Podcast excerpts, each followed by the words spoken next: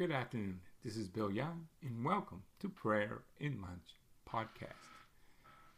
Today is the feast day of Lady of Fatima, and we're coming down to the wire of our uh, do-it-yourself retreat, concentration, consecration to Mary, and it's the final five days, synthesis and review, day number twenty-nine, Saint Louis de Montfort.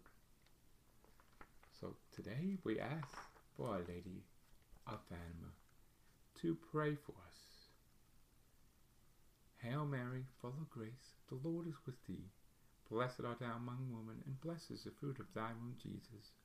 Holy Mary, Mother of God, pray for us sinners, now at the hour of our death. Amen. So now we're continuing on with our Do It Yourself retreat. 33 Days of Morning Glory. If you like this little booklet, uh, you could order it online or call Anna at 305 205 2907. And this was prepared by Father Michael Gaitley. As again, today is day 29, St. Louis de Montfort.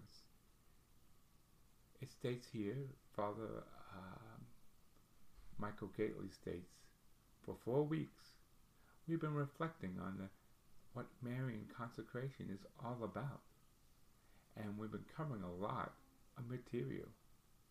While our prayers and program of daily pondering of text has helped us discuss some of the information, we can still go deeper. To do this, we need what Pope John Paul calls Mary's wise capacity for remembering and embracing in a single gaze of faith. We could develop this wise capacity by considering what we're doing all along, namely pondering in our hearts, but now with more refined focus. To give, give us this more refined focus, we each week of a retreat, we have chosen these words and summarizes a given week's teaching. So over the next four days, we'll be reflecting these words each day, pondering and meaning the Marian consecration. I'm confident that we, if we dedicate ourselves to more refined prayer and pondering, we'll be able to embrace the truth of Marian consecration in a single gaze of faith. After the four days of review, we will find a synthesis of what we learned in a single formula consecration that aims to capture the essence of the Marian consecration. Day number 29. St. Louis de Montfort. Three words summarizes, summarizes what we learned from St. Louis de Montfort. One, passion. Two, baptism. And three, gift. Let's ponder each one in turn. Passion. Recall that St. Louis inherited his father's fury temper. This could lead to a disaster, but Louis consecrated himself to Jesus through Mary. He allowed Mary to take charge of his life and to do with him as she willed. And what did Mary do with him? She set him on fire. She transformed his holy anger into a blazing holy fire.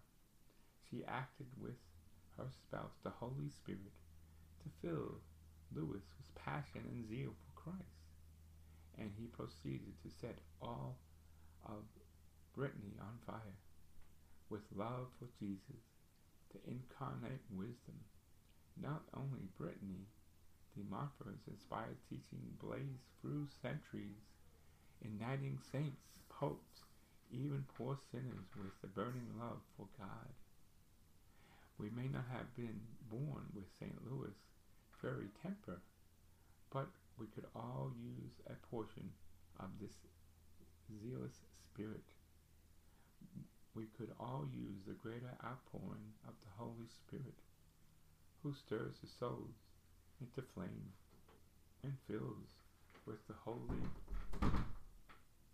Spirit, who stirs the souls into flames and fills them with holy fire. How do we invite all this fire?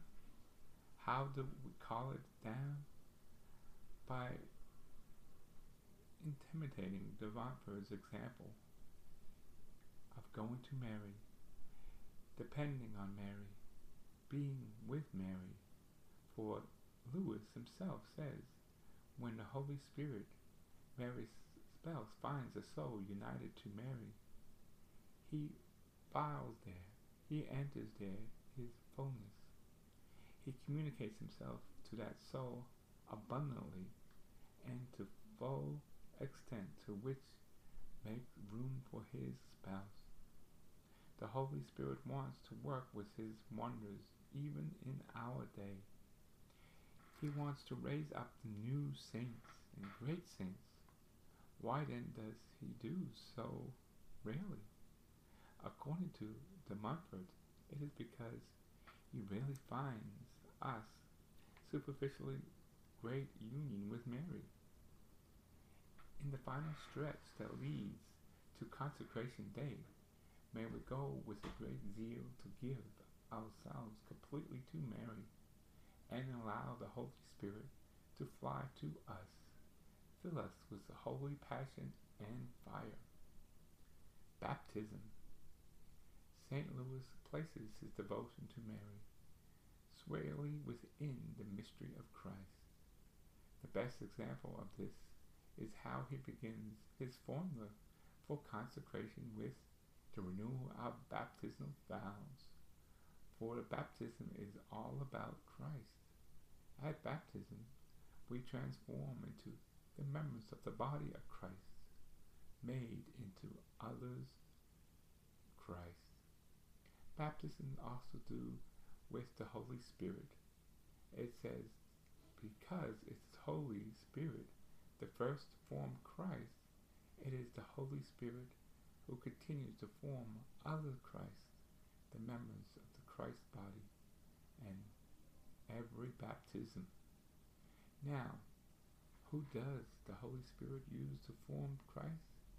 He uses Mary, even though he has no absolute need of her. So, for example, he may use a Mary at the Annunciation, which led to the birth of Jesus Christ, our Savior. He made use of Mary just before Pentecost, which led to the birth in the body of Christ, the church. He makes us of Mary every baptism, which gives birth to other Christ, the members of his body. The Holy Spirit always makes us Mary to give birth to Christ and more he finds the soul that's united to Mary, the more active and mighty he becomes in producing Jesus Christ in that soul, and soul in Jesus Christ.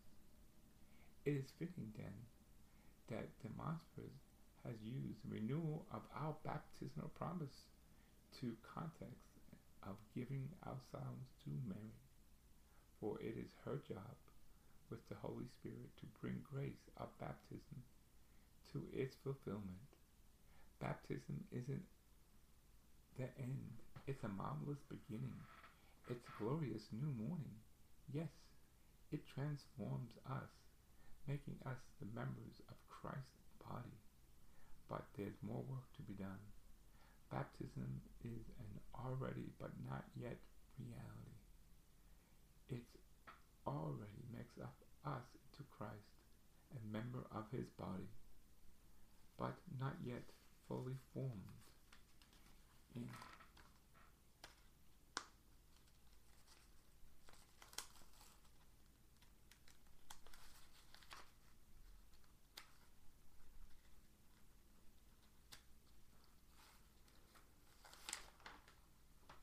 Christ.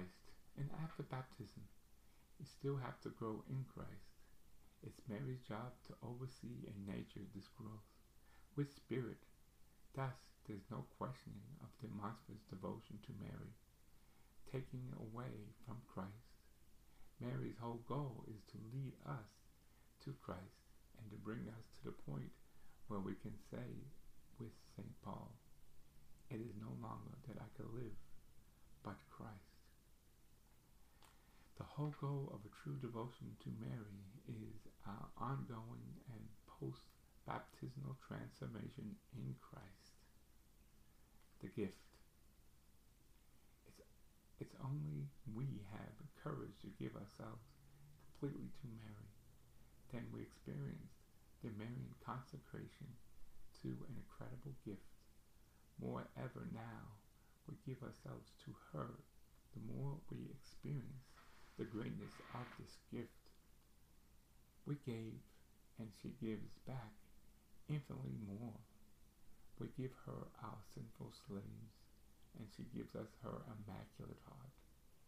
We give her our own major merits, and she not only arguments and purifies them with her perfect love, but she gives us infinitely greater merits and graces.